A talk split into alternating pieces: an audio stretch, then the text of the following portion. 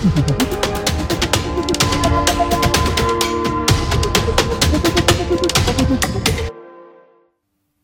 welcome to No Name Podcast, uh, Ukrainian podcast on cyber uh, cybersecurity. This is our international series where we talk to cybersecurity experts all over the world uh, to discuss security, cyber domain of the war, and make new connections for Ukrainian infosec community and learn from our colleagues abroad.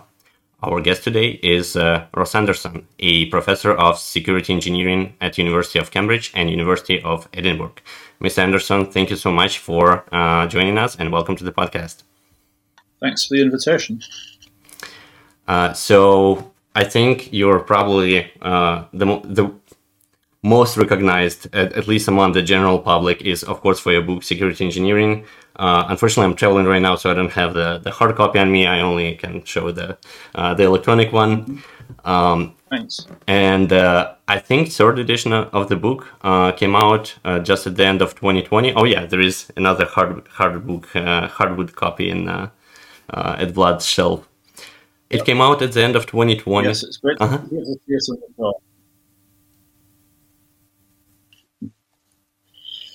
Sorry, I'm not sure Vlad, Vlad we could hear Vlad. Thanks.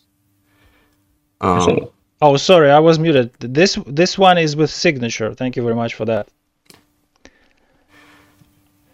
Great. Well, I'm glad you enjoy it. Um, it's almost exactly 20 years since the first book came out, right? And a lot of shifts uh, in the industry have happened since then.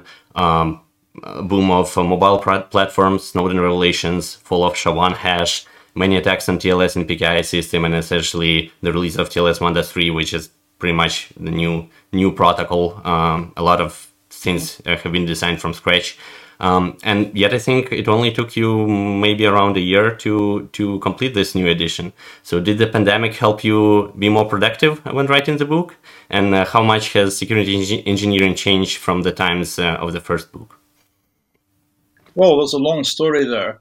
Um, back in 2018, 2019, um, I was supposed to get some sabbatical, um, and I'd planned to go to America to work with PayPal um, at their um, big lab in Colorado, which is the tertiary referral center for all the most difficult frauds. And because of uh, Donald Trump's um, extreme vetting, uh, this meant that since I was applying for a work visa, um, my name and date of birth got circulated around the various agencies. And I think that a certain agency in Maryland got suspicious and wanted to ask a lot of questions. So I got an 80 page questionnaire um, asking the same questions that I would have been asked if I'd applied for a top secret security clearance in America. And I had to fill all this stuff out and uh, basically uh, wait for a year and a bit while they scratched their heads and checked everything. So they wanted to know, um, you know, everywhere that I'd um, traveled in about the past 20 years. And fortunately, I'm a pack rat and I kept all my old diaries and all my old credit card records. So I was, I was able to fill in the itineraries.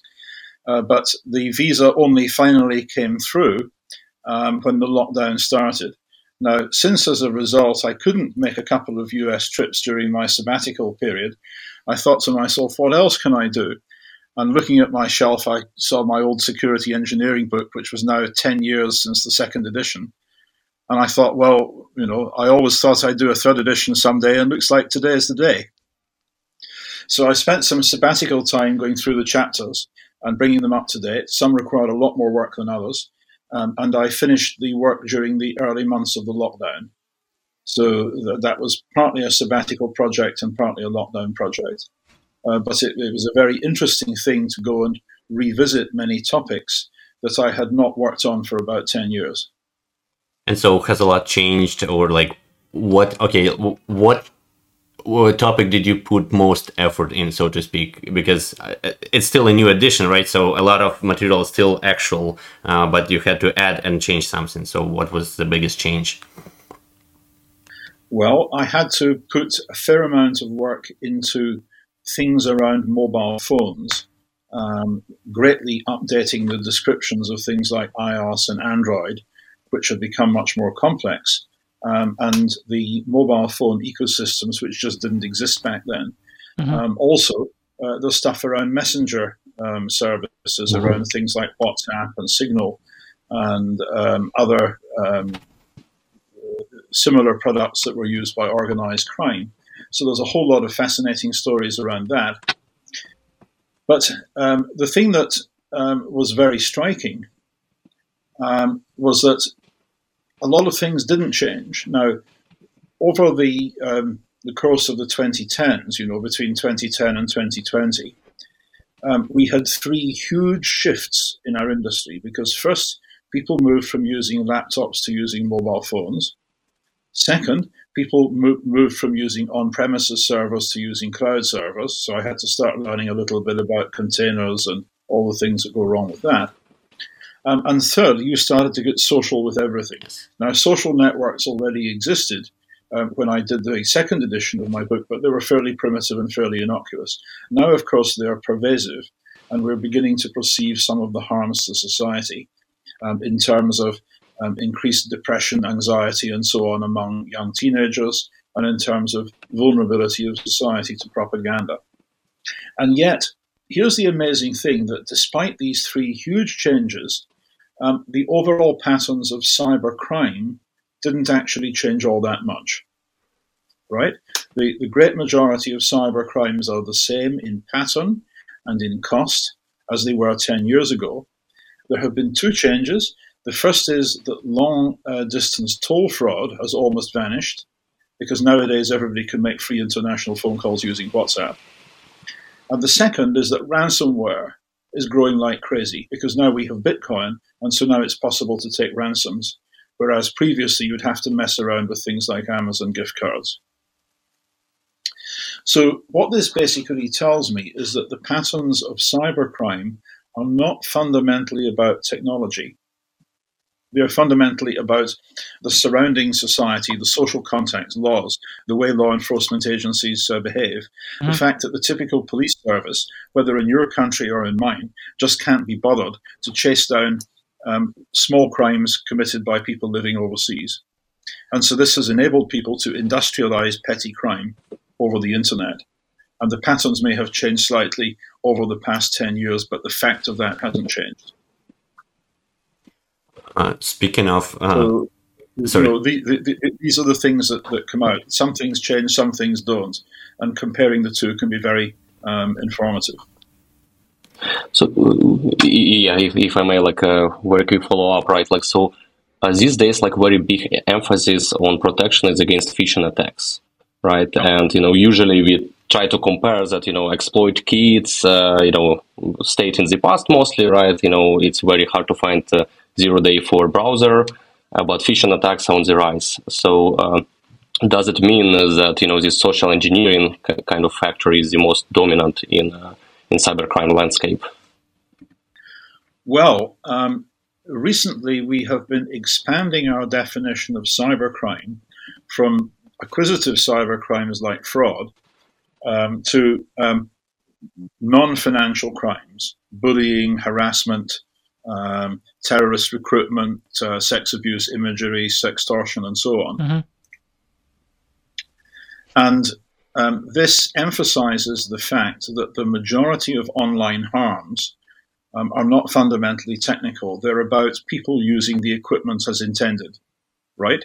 Um, somebody in um, a poor country says, you know, I'm a poor person in Malawi. I don't have money to send my kids to school. Please send me 20 bucks. Um, that's a perfectly normal use of email.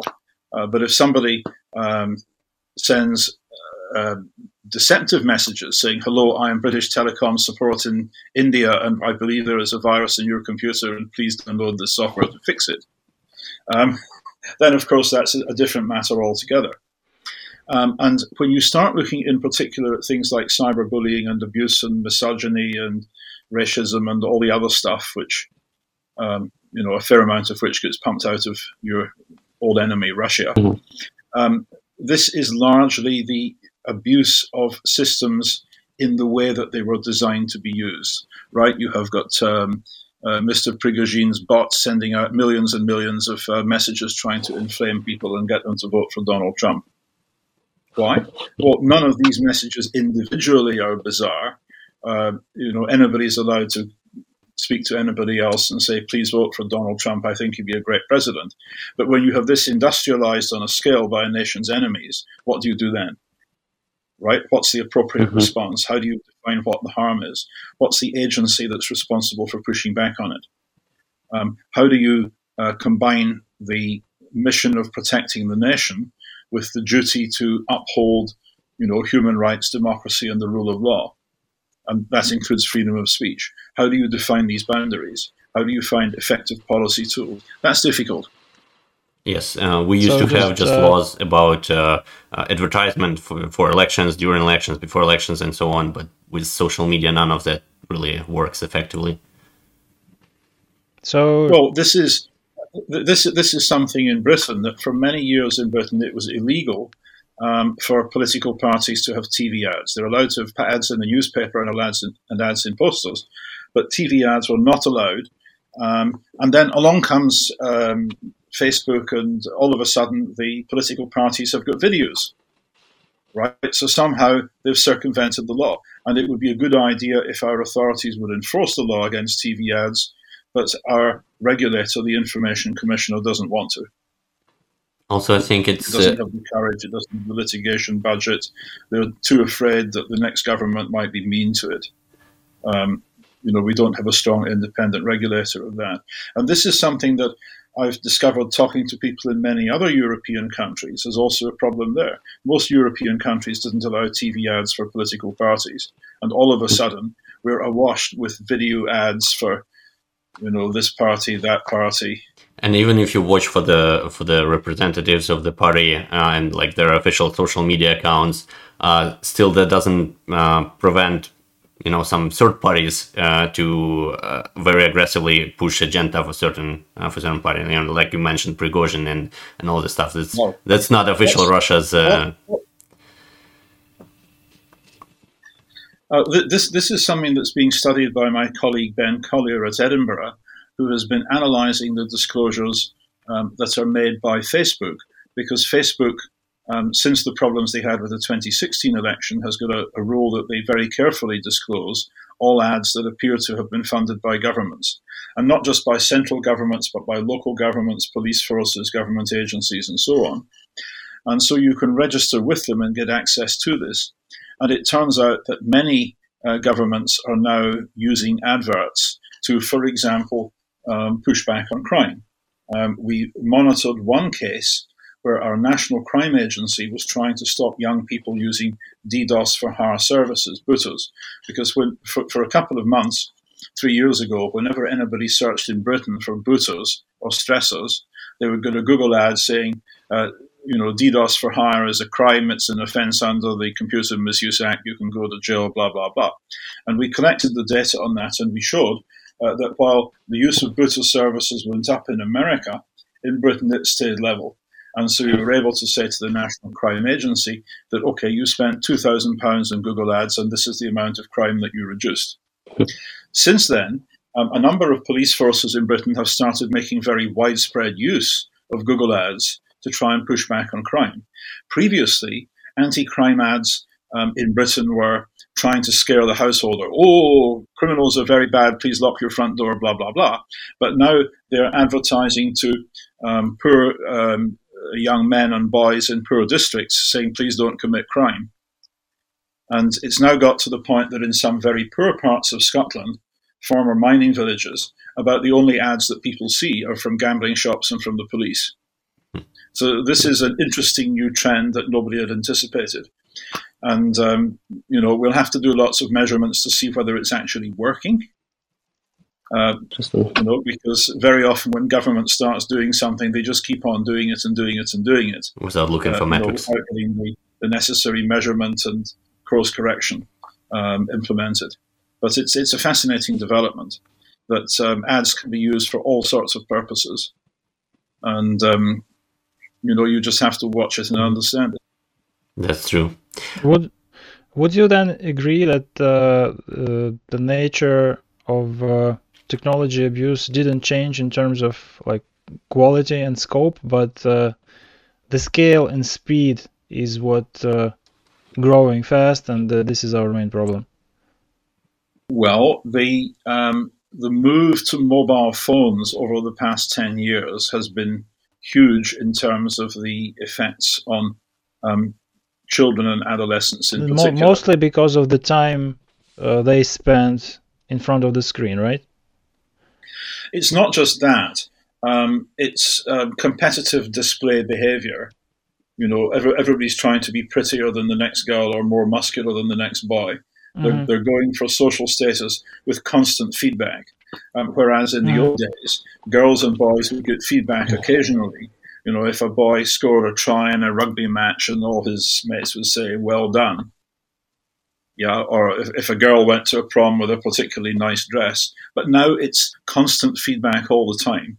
And this may be increasing the stress levels and anxiety mm-hmm. levels mm-hmm. and depression, particularly um, uh, according to the statistics among young women aged about 13 to 15. And so this raises questions as to whether you should limit the screen time mm-hmm. um, that your daughters have. However, or limit this, the use limit the use of uh, phones in schools. I, I'm I'm I'm still I'm still trying to uh, to just narrow it down to the uh, features of scale, because for me it's uh, essentially like back in the days they have very uh, narrow circle of uh, social communications, right? So they knew I don't know maybe mm-hmm. 300 people, and some of them were pretty. Maybe someone was like perfectly beautiful, but now they have access to millions of uh, digital creators who basically focus on uh, forming and then conforming to the uh, standards of uh, male or female beauty, and that's what uh, is uh, literally um, in natural in in this yes, so, social interaction system. Yes, it's fashion on steroids. Uh, an interesting yep. analogy um, is in music. You know, I, I, tend to play traditional music as a hobby, and I've known some very old guys who grew up in the 1920s and 30s in Scotland in poor communities before they had record players or radios. And then everybody learned to play the fiddle or the flute from the best local player. And so you had different local styles of playing. And in Ireland, you can still find this that a flute player in Belfast plays very differently from a flute player in County Clare or in Dublin or in Cork. Mm. But what then happened from the 1930s, when everybody had radios and, and, record players, is that people no longer tried to copy the, the best local player. They tried to copy the most famous player internationally, mm-hmm. like, like the fiddler Scott Skinner, for example. You know, and now, nowadays, if a, if kids learn the piano, they all want to play like Elton John right? And, and, and, so you end up with more of a There is an app for that. where you have you, you've got a small number of superstars, and everybody yeah, else yeah. who's good at music just becomes a music teacher. Uh, and and that's probably what also uh, motivates people to use uh, different assistants to kind of boost their. This is know... going to be the saddest episode ever. well, we'll try. We'll try to avoid that we'll try to avoid that and uh, take it to related to social networks, but a little bit different.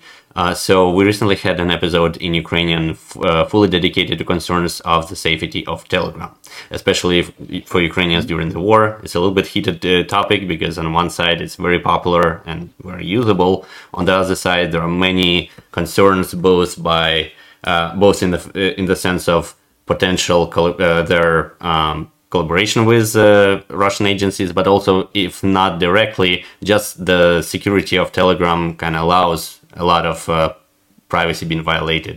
Uh, so, what are your thoughts about it, and should uh, should Ukrainians avoid using Telegram overall, if, if that would be possible?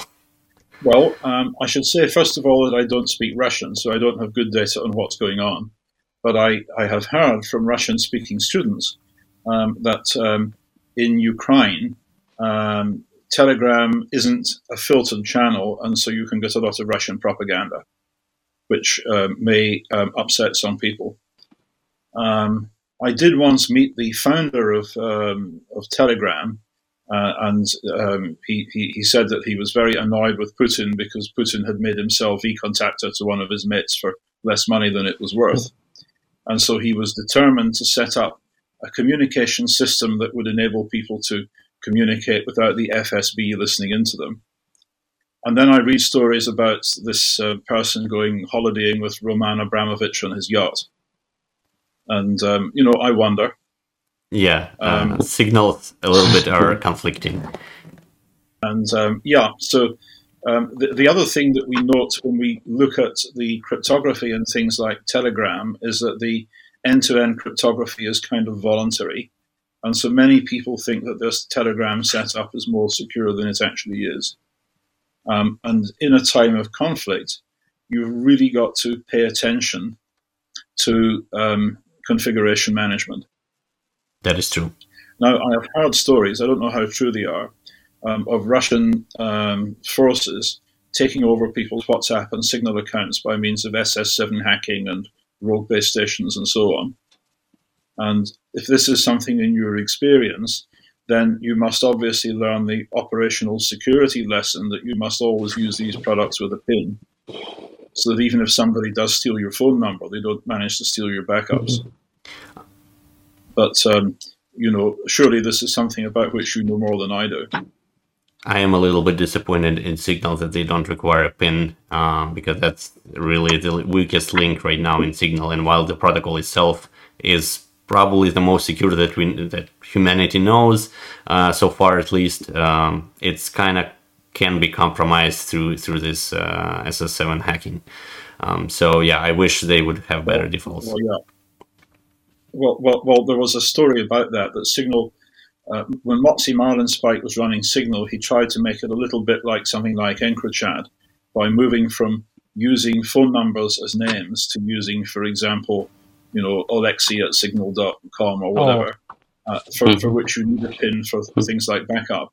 But the way it was introduced was done in a ham-fisted way, and it upset many Signal users. And then Moxie left, and since then, Signal has been kind of drifting. Uh, That's since... uh, the worst thing you can do in order to uh, increase uh, sig- signal popularity. The, the, I think that Signal and WhatsApp are popular alternatives to everything else because they use uh, phone numbers as IDs. We have very good examples of Wire and Threema that don't, and uh, yeah, it shows. Very good products that are used by no one. Yep, um, absolutely. Now, one of the things that we've been doing in research terms is looking at the insecurity of WhatsApp desktop and Signal desktop. Mm. Because if you um, connect a desktop to your Signal client, then what happens is that um, that is set up so that if your desktop is compromised, say you, you, have got Signal desktop on your laptop and you fly to China, so the customs people open your laptop and copy your config file they, they then own your Signal account until you properly sanitize it, because the, the laptop will keep on getting updates of ratchet key material from your from your handset, mm-hmm. and you can actually end up having the thing flapping between the, the, the genuine Signal desktop and the bogus Signal desktop. Now, we tried to alert the Signal team to this, but they weren't very interested because they said, you know, um, end user device security isn't part of our threat model. And I thought that was rather silly because the only reason you have got a ratchet uh, uh, protocol in the first place uh-huh. is that you assume that end user devices will be subject to transient compromise. And yet you don't do the things that people need to do in order to A, detect transient compromise and B, recover from transient compromise. Now, WhatsApp is slightly better because if you um, copy a WhatsApp desktop then as soon as the as soon as the genuine WhatsApp desktop and the copy desktop are used at the same time, there's an alarm goes off and the two are logged out and you have to log them back in again. But even there, the user interface doesn't make it um, particularly clear what's been going on. So this this was one of the things that we we looked at. And if you were going to do uh, you know a third generation messenger product, you'd have to think more carefully about what actually happens with things like SS7 hacking desktop compromise, transient device compromise.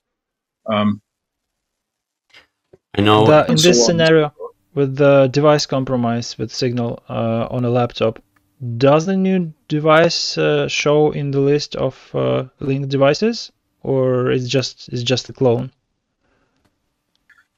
If you if your uh, desktop is cloned, then you end up having two desktops, which can take turns to connect um, to your handset.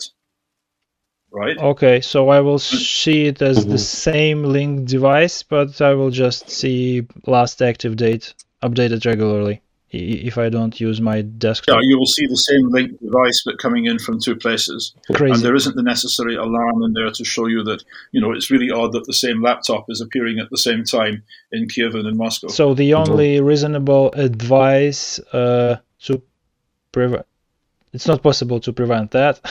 so the only reasonable advice in this case is regularly remove all linked device, devices and link them back. if you need to use a linked device, then that's what you should do. Um, it should be Okay, part of a, a regular hygiene um, uh, ritual. Uh, for my part, I just won't use um, Signal Desktop at all, Yep. right? Because you know I assume that Does Um, this stand for? Uh, so, so- sorry, just a clarification. Does this stand for uh, non-desktop uh, but non-phone devices like uh, iPads or other type of tablets? Well, um, I personally am not using a tablet at the moment. I, I was a year or two ago. Um, but at the moment, I'm just using um, an iPhone and a MacBook. Mhm. And I, I, I assume that um, somebody who is sufficiently determined and has access to, you know, zero days can perhaps have a go at the MacBook. Um, but you know, I hope that my iPhone is good because um, NSA doctrine says that if you're going to tackle capable targets, you should use only crimeware. Uh, you know, unless it's really, really important. You shouldn't. In, in other words, you never. The NSA will never risk a zero day on someone who might be competent enough to see it, and um, then phone up Ivan Krstić and say, "Ivan, I got something for you to fix." I assume that I'm not important enough for the NSA to use a zero day on my iPhone. We would hope so, at least.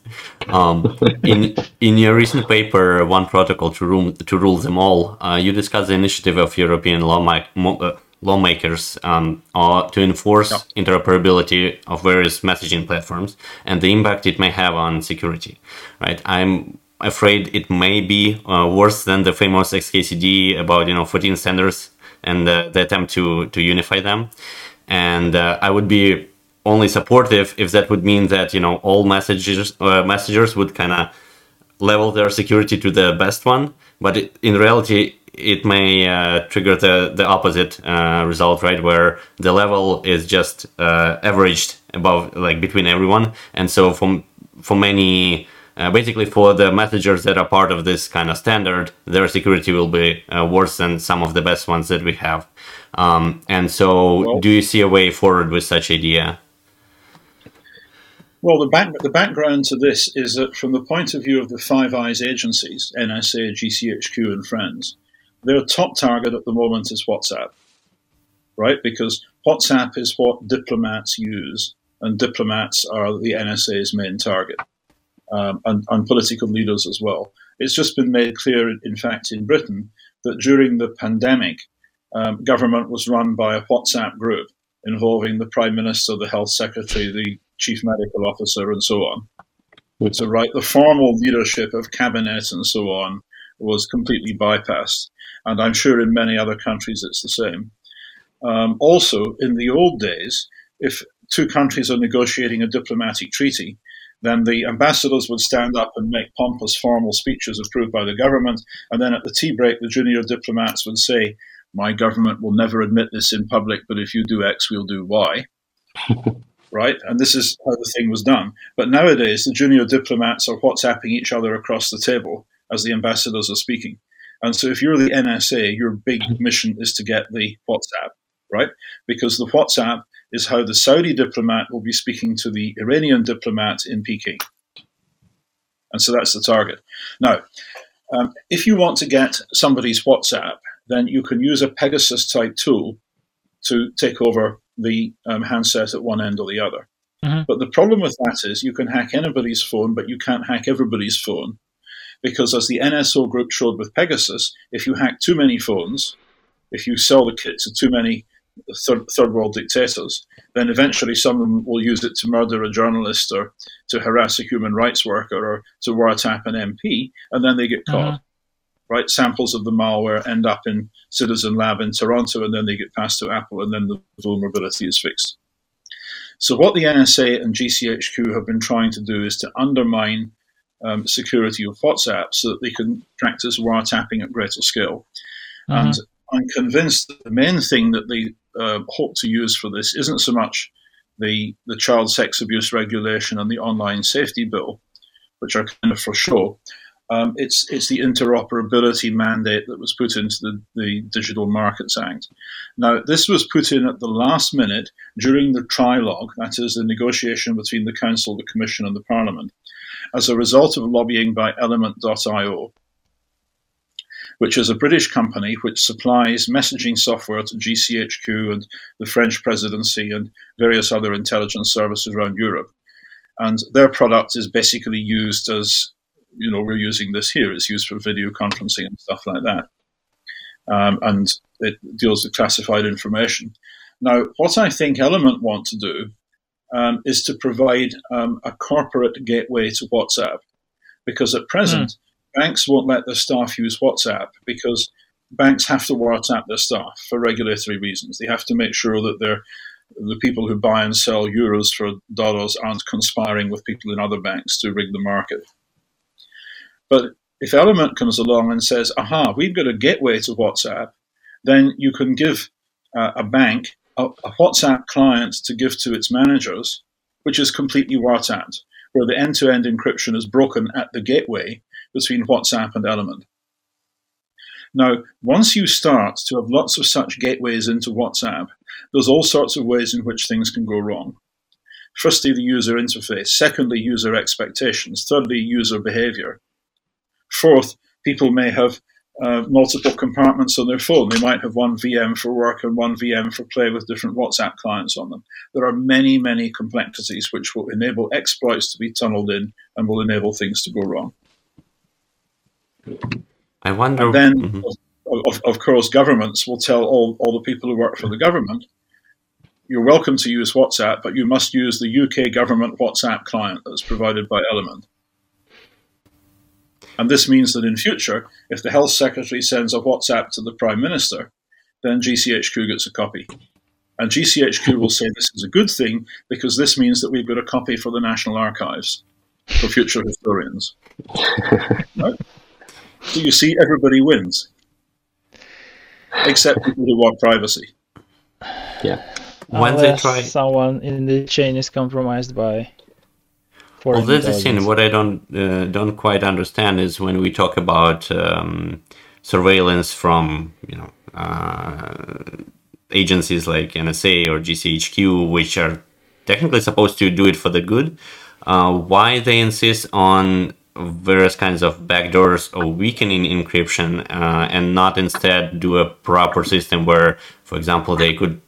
There are basically a lot of cryptographical means, right, in interesting things that we can do. Uh, they could be uh, could have the key, where you know if they also combine it with a vendor's key, which will allow them to kind of encrypt some data and at the same time make it verifiable, so that it's verifiable by the public. That when they do access someone's data, data, who exactly, when, and why they did it. So it's like a mutual trust in a way um, and why not try go that way instead of yeah. just trying to do a backdoor and you know not have any control of the society upon them? Well they tried that all in the 1990s during the crypto wars. And before then i don't i don't know if you know about crypto ag uh, this was the, the chip this was how Britain and America had and Germany had cryptographic supremacy from the 1950s through until recently you see, there was a guy called Boris Hagelin who invented the uh, the rotor machine, and he sold the M209 to the U.S. Armed Forces during World War II. And when he retired in the 1950s, he sold his company secretly to the NSA. Mm-hmm. And it was then operated by the CIA and the German Bundesnachrichtendienst from its headquarters in Zug in Switzerland. And most of the world's non aligned countries bought their cryptography from it. And so one of the reasons that Britain won the Falklands War is that the Argentinians were using um, cipher equipment from Crypto AG, so we knew where mm-hmm. all their naval ships were. and we, we knew what sort of orders we were being given to diplomats and so on and so forth. So this was very, very useful. And the um, the fact leaked out at the end of the Iran Iraq war uh, because Iran was always beaten by the Iraqis. The Iraqis always knew what Iran was about to do, and the Iranians eventually figured out it's because they had equipment from Crypto AG. So they took the salesman from Crypto AG to Evin prison, and they, they threatened him with um, bad things unless he talked. So he talked. And then he got back to Switzerland, and his company fired him, and he sued them, and he wrote a book. And um, but many countries didn't understand this because you see, the book was written in German, and um, for many countries, this was enough encryption that they couldn't understand that all the cipher machines were compromised. Uh, this story is very well written in uh, the GCHQ history book. I don't know the author, but the book is fascinating, and uh, yeah, it's it's a very bright episode in the agency's history. About yeah, I, I, I, even got a copy of the, the book in German when it first came out, and I was amazed to see how many countries are still using crypto AG stuff. Oh yeah. And um, yeah, so I mean, this this is this is experience that we have going back many years. And when I was working in banking in the 1980s, we sometimes had difficulties getting export licenses for cryptographic equipment for cash machines. And when I started being an academic in the 1990s, we were engaged in the crypto wars because the US government didn't want me to put cryptographic software on my web page. And so we had all sorts of fights. Um, then in, in 2000, the Americans kind of pretended to give up, and the crypto war went underground. And we, we learned later from Ed Snowden what had been happening. Mm-hmm. But um, Ed Snowden um, told us that the NSA had 10 years ago um, got um, a budget of $200 million a year for what it called crypto enabling. That is, putting backdoors in commercial cryptographic devices, undermining academic and commercial crypto standards, um, and doing all sorts of things like that, which enabled it to get access to large quantities of traffic. So, given you know, we've got a saying in English: "The leopard can't change its spots." I see. Um, we briefly touched the the topic of AI in the beginning, uh, and so I also know that you did some research in in this area in the safety of uh, LLMs and so on as well. So with rapid popularization of LLMs, we see more security tools built uh, that utilize LLMs as well. AI assistants for creating AWS security policies and you know helping you write code and stuff like that. Um, do you think this trend will bring net benefit to the industry, or will it create more risks instead uh, and result to poor poor designs, you know, poor code, and so on? I honestly don't know. Um, if you look at the papers that get submitted to a security conference nowadays, and I'm on the program committee of several, so I see a lot of these papers. You know, there are hundreds of papers being produced about how you can use machine learning models to improve certain attacks, to you know identify people better in supposedly de-identified uh, uh, data, for example, or to improve um, side channel attacks, or to improve um, to come up with new versions of Spectre attacks. We've written some such papers ourselves. It's just gradually become a tool that more and more people use. However, the the kind of uh, highly technical attacks that you see in a Usenix conference paper are only the very tip of the um, pinnacle of harms. Most of what goes on is abuse of systems the way they were designed. Then it's mostly things like bulk password compromise, and then it's things like phishing. Now, where could machine learning um, enable people to do attacks better? Well, um, the politicians worry about um, the production of more hate speech and propaganda, you know, um, helping Putin to churn out more right wing shit to undermine democracy in Europe. But um, I'm, I'm, slightly skeptical because, you, you, know, there's, there's no shortage of right wing propaganda. The, the shortage there is of the distribution. Where it might help attack more is in phishing, because um, the, there are basically two types of phishing attacks. The phishing attack that um, you do for a fraction of a cent because you're trying to recruit a PC into a botnet. And there's a kind of phishing attack where you put maybe thousands of dollars worth of effort into crafting a phishing lure specifically for some targeted individual. You know, if you're if you're a, a banking crime gang and you're trying to phish the chief financial officer of a company so you can get them to transfer millions of dollars. Spear phishing, we call it. Yeah. Now, the um, the problem, the one potential problem I see is what happens if people can do spear phishing at scale. Mhm. And this is Let me where give you an example LLMs how it might come come handy. Yeah. Yeah, well, well in in in, um, in um, collaboration um, with attacks that get bulk personal data of an enemy population.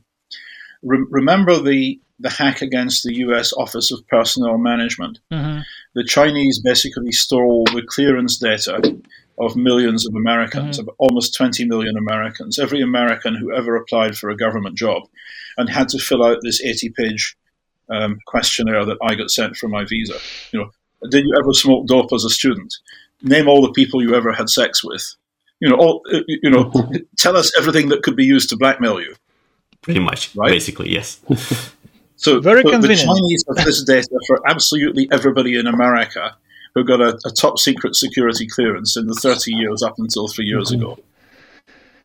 So they can now send a personalized email to somebody at the CIA saying, we know about that gay affair that you had when you were a student and you didn't tell your girlfriend about, and we know about that that shipment of marijuana that you brought up from Mexico. Um, kindly meet our um, agent handler at such and such a place in such and such a time, and um, we will discuss ways forward. Right? They can do that at scale. They can use machine learning systems to do clever agent recruitment on a scale that's never been seen before. Right. And, And similarly, Mhm. um, if you want to do fraud on a scale that's never been seen before, you can get some of the internal documents in banks whereby banks have lists of all the senior officers in other banks, right, so that bankers can recognize each other. And if you get access to that kind of um, um, personal data, then you can potentially spearfish lots of people in banks. Or you can get bulk personal data from elsewhere. You can compromise uh, medical records by the million because medical researchers tend not to be very careful about privacy. And all of these give the possibility, um, with um, new AI techniques, to do spear phishing at scale. And unlike uh, in the case, you know, where you had to collect data before to to actually uh, personalize the spear phishing, right? Because how flexible LLMs are and how you can kind of automatically personalize on the on the fly, you don't really need to collect uh, very sensitive data in a way. You can just send out a bunch of stuff to the target audience that you want, and hope that for some of them, you know, things will work out. uh, Where you know, like the example you mentioned with marijuana, and you send it to many enough people, someone will have problem with it and will be, you know, uh, will buy it because that's what happened, even though you didn't even know about it. Well, and another thing that I'm slightly concerned about is that there's a number of startups um, which propose to make large language models into companions for lonely old people. And we completely understand this. We, my wife, for example, works with old people and organizes events for, you know, uh, widows of fellows and retired fellows at our college. And so we know lots of people in their 80s. And very often by that age, people are very lonely because most of their friends have died or are demented or whatever. Um, and there's potentially an awful lot of good can come if you can have digital companions for lonely old people. But what if these digital companions aren't trustworthy? What happens if they start selling all the old people on the idea that they must cash in their pensions and put the money in Bitcoin investments? Right. You know, what sort of policing structures do we have to create in order to anticipate that kind of harm and block it? Still the saddest episode ever. Yeah, look, there's there's there's, there's going to be stuff like this that's going on. Now, This is a on the very somber topic, side- but unfortunately, it's very close to be true. And uh, with this level of technological advancement, it's it's not gonna be very difficult very soon. So the, the, there will have to be countervailing controls, and our societies are going to have to get better at policing cybercrime. Now, this has only started to improve in the UK once our banks brought in several years ago a scheme called faster payments, because this means that while in the old days um, I could only be defrauded of a few hundred pounds because you could perhaps forge, forge an ATM card and you could go to the ATM for two days or three days and take out 200 pounds and then I would notice and complain, right? Uh, now um, I'm allowed to send electronically up to £25,000 a day. Right? And so what's been happening is that vulnerable old people are topped into um, scams whereby they can lose all their life savings. And this creates mm-hmm. so many stories of real hardship that all of a sudden our members of parliament get enough complaints that they're starting to take cybercrime seriously. Mm-hmm. And as a result, our regulators, our Financial Conduct Authority, has now um, told the uh, payment services regulator to start enforcing the law. So there's going to be a response like that. We will see lots of old people being defrauded, but then the screams of pain will be sufficient to get Parliament to get off its bottom and do something. As usual with politics. So, you know, unfortunately, that's how policy goes. You know, until there's some pain, the Parliament of won't do anything. Of course. Yeah, that happened well, before. That will happen it's, again. It's, it's, it's, it's good to be prepared. Exactly. It's always good to think forward, but unfortunately, experts' advice is very rarely uh, uh, creating enough pressure for policy, yes. even for policy questions. Policymakers you know, are very reactive. Action. Yep. Uh, it's uh, it's always either a lot of pain. It's always uh, either a lot of pain on the side of uh, constituency or a, a Hollywood movie. yeah policy. Mm-hmm. So, um, but there, there, are a number of positive um, things that we can expect from machine learning models. For example, we can greatly improve software testing. Um, there's the prospect of machine learning models which will enable us to, for example, translate C code into Rust. Sir, can, so that many of the memory vulnerabilities will just go away. Hmm. Or if you don't like Rust, then C sharp or Golang, or make, make your choice. Um, there's going to be a lot of that around. Um, another thing that you can do is to automate the currently very difficult business of managing the security in a company. Because if you're the chief information security officer of a company, you know, you might have thousands of people working in the company and you might have 20 or 30 products. You know, you have got um, you, you've got threat feeds, you've got antivirus products, you've got data leakage prevention, you've got all sorts of things, and you've got all these feeds coming in and you end up with dozens of people working for you who are just co- cutting and pasting lists of IP addresses from this tool to that tool all the time. So you try and automate this by means of a bunch of Python scripts, and you're forever struggling to catch up. Now, in future, um, you know, I expect to see significantly better automation for this, so that the business of being a chief information security officer may become less painful. Whatever company is doing that trust, I think, make quite money. But where do you get the training data? I think you have to partner with a big firm that's already got a, a large and capable um, network control center. yeah, uh, I wanted, I guess, to add also on the defense side, right? So, what are your thoughts about uh, AI powering uh, detection, right, of these phishing attacks, for example, right? Um, um, a lot of people um, for many years have been sending in research proposals saying they want to build a machine learning model that will stare at people's logs and detect attacks. Mm-hmm. And that's never worked because it's too hard, right? Network traffic is too complicated. There's too much crap on the internet, mm-hmm. and there aren't enough attacks. A lot of people tried that, and it's it's never worked so far. It might work eventually, but we're you, you, we're not in that frame yet. But what you can do um, is you, you can take lots of the um, signals that you currently get, such as strange behavior by one of the devices on your network, such as one of the devices on your network phones home to a bad IP address or contacts an evil domain. You know, the kind of triggers that, that you would normally act on if you're a conscientious uh, CISO. Mm-hmm. These are the sort of things that we'll be able to deal with uh, with much greater thoroughness and, and, and, force and perspicacity once we get the right kind of AI tools. I see.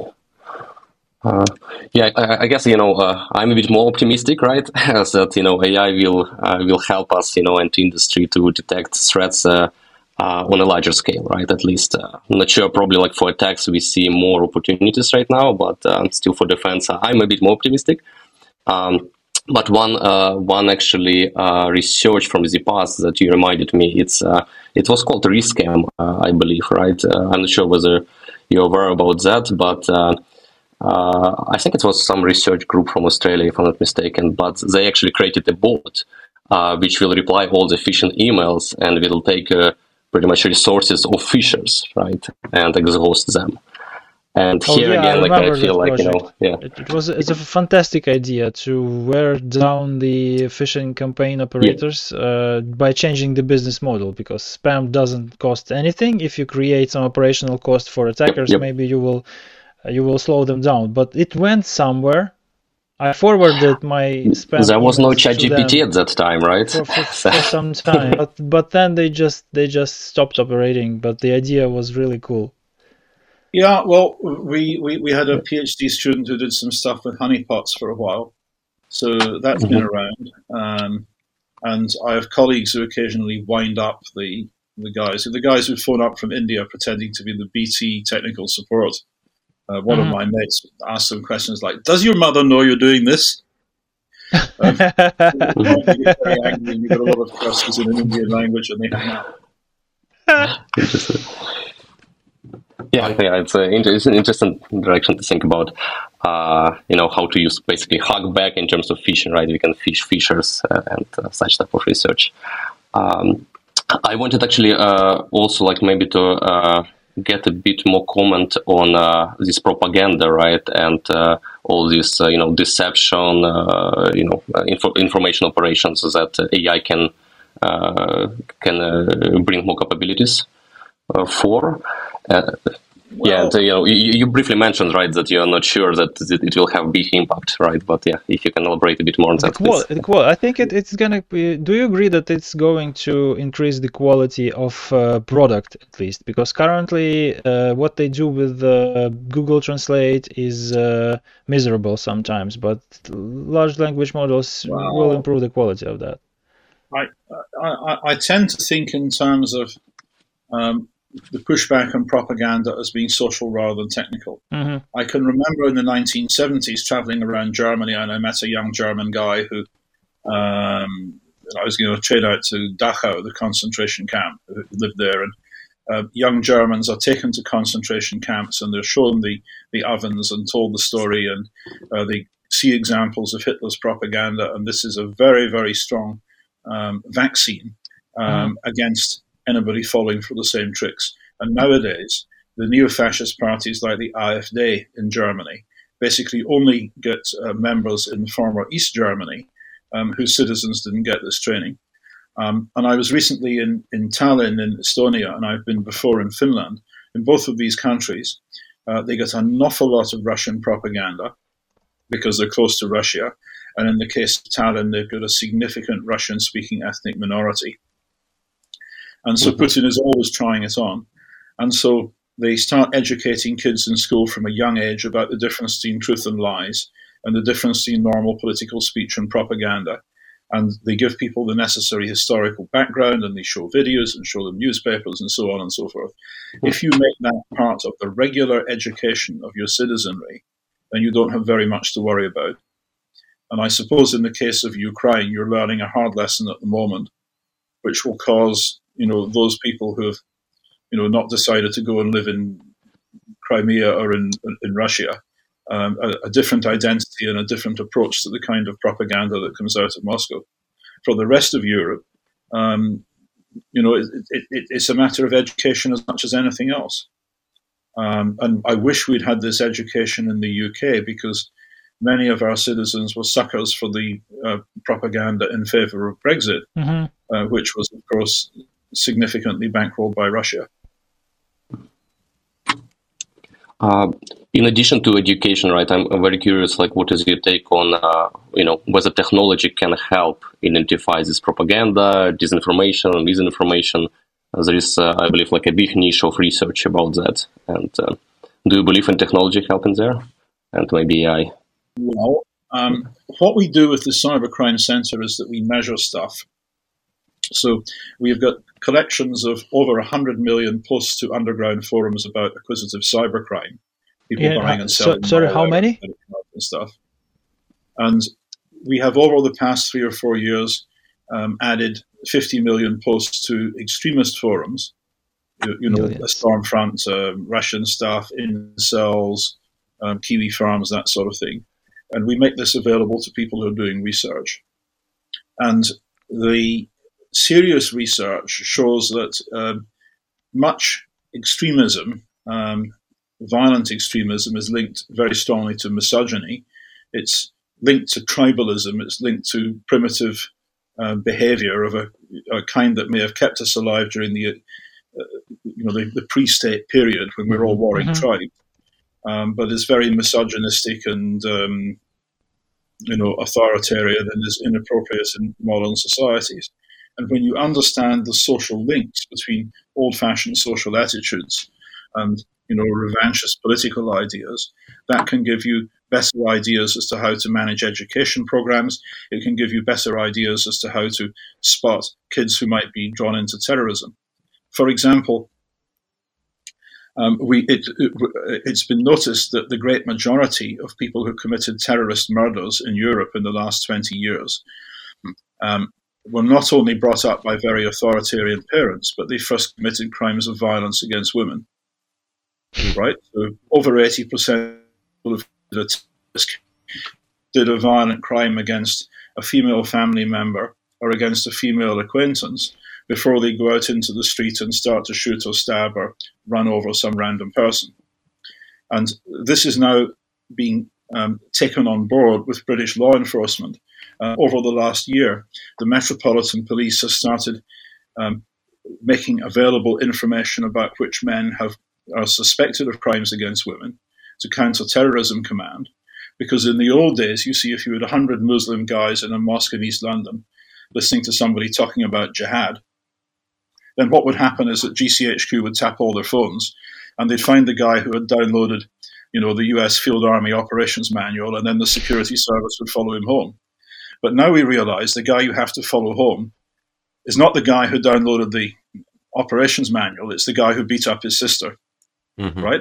So if you're going to do effective counter-terrorism ops, you've got to be linked into local police right? You can't do this all centrally by sitting in front of a computer screen in Cheltenham mm. and, and, just running Python scripts, right? You've got to have policemen who go out into the community and speak to people and who know what's going on.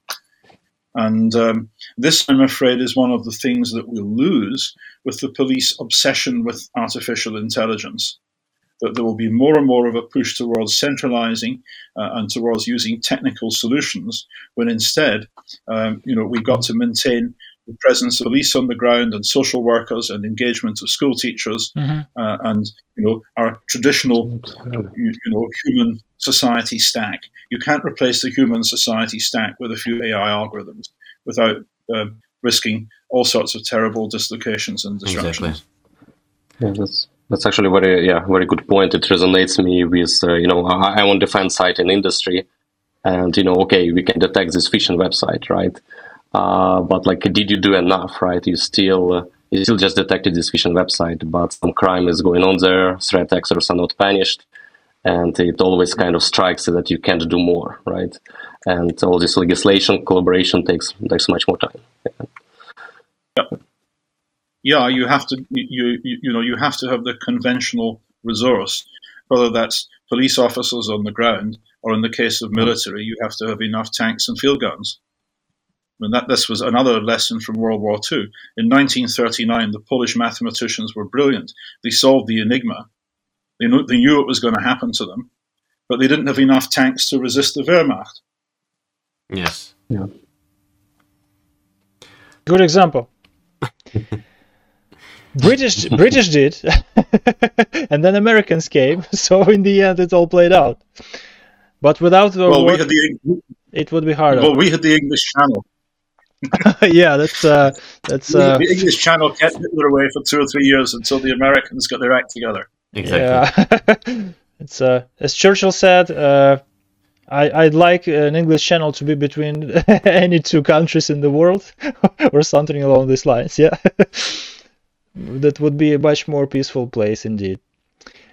Uh, yeah. Okay, I see we are we are short on time already. It was a fascinating discussion until now. It's uh, yeah. a lot of a lot of food for thought for many many many days to come. Really. Great. Well, I'm uh, happy if I can um, ent- entertain your viewers and get them to think about these issues a bit because these are the issues that we're going to be struggling with, I'm sure, for the next 10 or 20 years. Uh, absolutely. That's definitely. Alex? Okay, do we, do we have time for, for, for, for, a, fin- for a final question? Uh, sure. What's your What's your last question? Uh, I did. will we, Uh, will we actually, I- continue yeah, the tradition to, to ask a an AI generated question to our guests, or because I have a few. okay. Uh, okay, so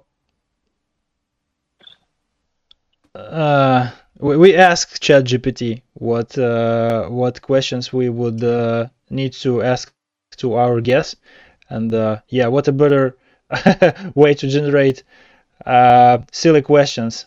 So uh, one of them is, as a security expert, have you ever forgotten your own password? What was your reaction and what you did to restore it? Well, um, once upon a time, um, I, I realized to my horror that I had forgotten the um, password for my MacBook because I'd used it um, so long that it had become muscle memory. Oh, Right, I was no longer sure of the um, the letters and numbers where it was just a and somehow Okay. it got disrupted, and you know I'm not getting through. But in, in, in the end, I slept on it and I figured out various things and, and I worked it out. But I, I was really really worried because I reckoned I, you know, might have to just recover my MacBook from back up somewhere else. I totally Uh, understand because I had but you have exactly the same. for that purpose, yeah? I, had have it- very similar situation with my 1Password vault, so you can imagine it's it's it's Ooh. it's slightly more important than the MacBook. Yeah, well, um, you know, when you get to be my age, you end up having to write your passwords down in an envelope somewhere, so that if you have a heart attack, then your daughter can open it and get the money out. You know Yes, I had the I'm- same- the I'm, same- I'm, the same scene where I I'm using that strategy already, so maybe I'm younger than I look. Well, I, I, I remember uh, visiting a very famous um, American information security guy who's now retired and in his 90s. It was Gus Simmons, the guy who invented the football, you know, the nuclear command thing that's carried around behind the US president. Mhm. And um, how he managed his uh, passwords was simple. He had a black book with passwords written down and he kept it in the nuclear fallout shelter in his house. Okay, that could work. so um, you, you know he he, um, he he he reckoned that basically everything comes down in the end to some combination of memory and physical security. And then there was Sun Microsystems, which no longer trades, unfortunately, because Oracle bought it and killed it. The policy that they had was that the root password for every machine has to be written on a piece of paper in an envelope and sellotape to the side of the machine. So anybody with anybody with physical access has logical access. And there's also a rule which says that anybody who um, will read out a root password over the phone gets fired, Mhm. um, even if um, Scott himself had given that order. interesting. So they too, they too had a policy of rooting logical access in physical access. Interesting. And so, inspired by that, when I was busy um, helping to design um, the, um, the the Wi-Fi extension protocol, Powerline Communications, HomePlug AV, we just took the view that for most purposes, you would bootstrap the thing by just pressing buttons um, in the um, the mother device and in the daughter device until you got a communication that was set up and working because in the great majority of cases, there isn't an NSA man in a grey van outside when you do that. And if you do want a high security setup, then you simply type in the AES key, which is in the product packaging.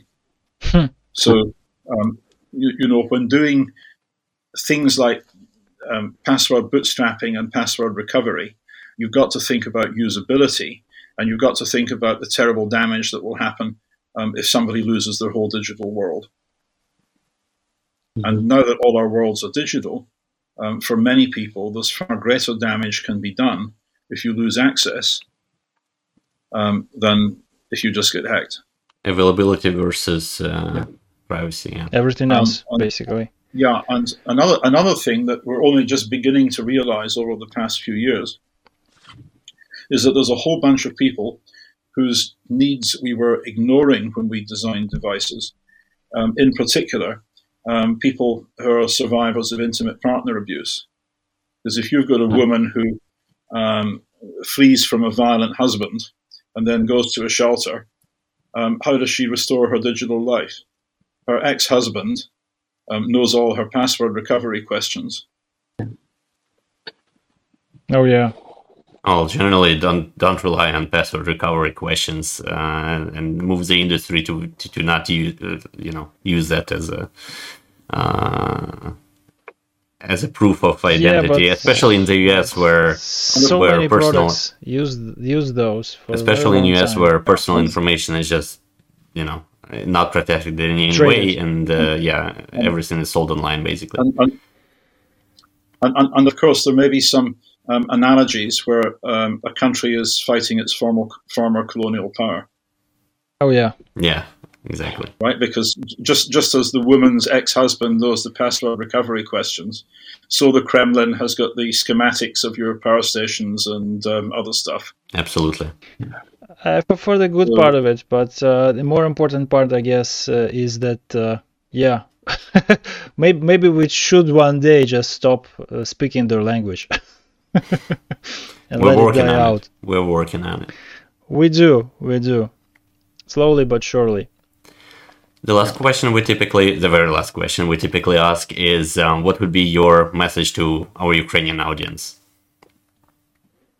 Well, I certainly hope that you make it through these, this time of trial. I hope that you manage to make it through the Sea of Azov and, you know, break the Russian supply lines and um, force Putin or his successor to the negotiating table because you're the guys who are in the front front line for all of us, and you're fighting for our freedom, and we should do everything that we can to support you. Thank you so much. We hu- hugely appreciate the, you. uh, your support and the fact that you join us and for this uh, amazing conversation that we had.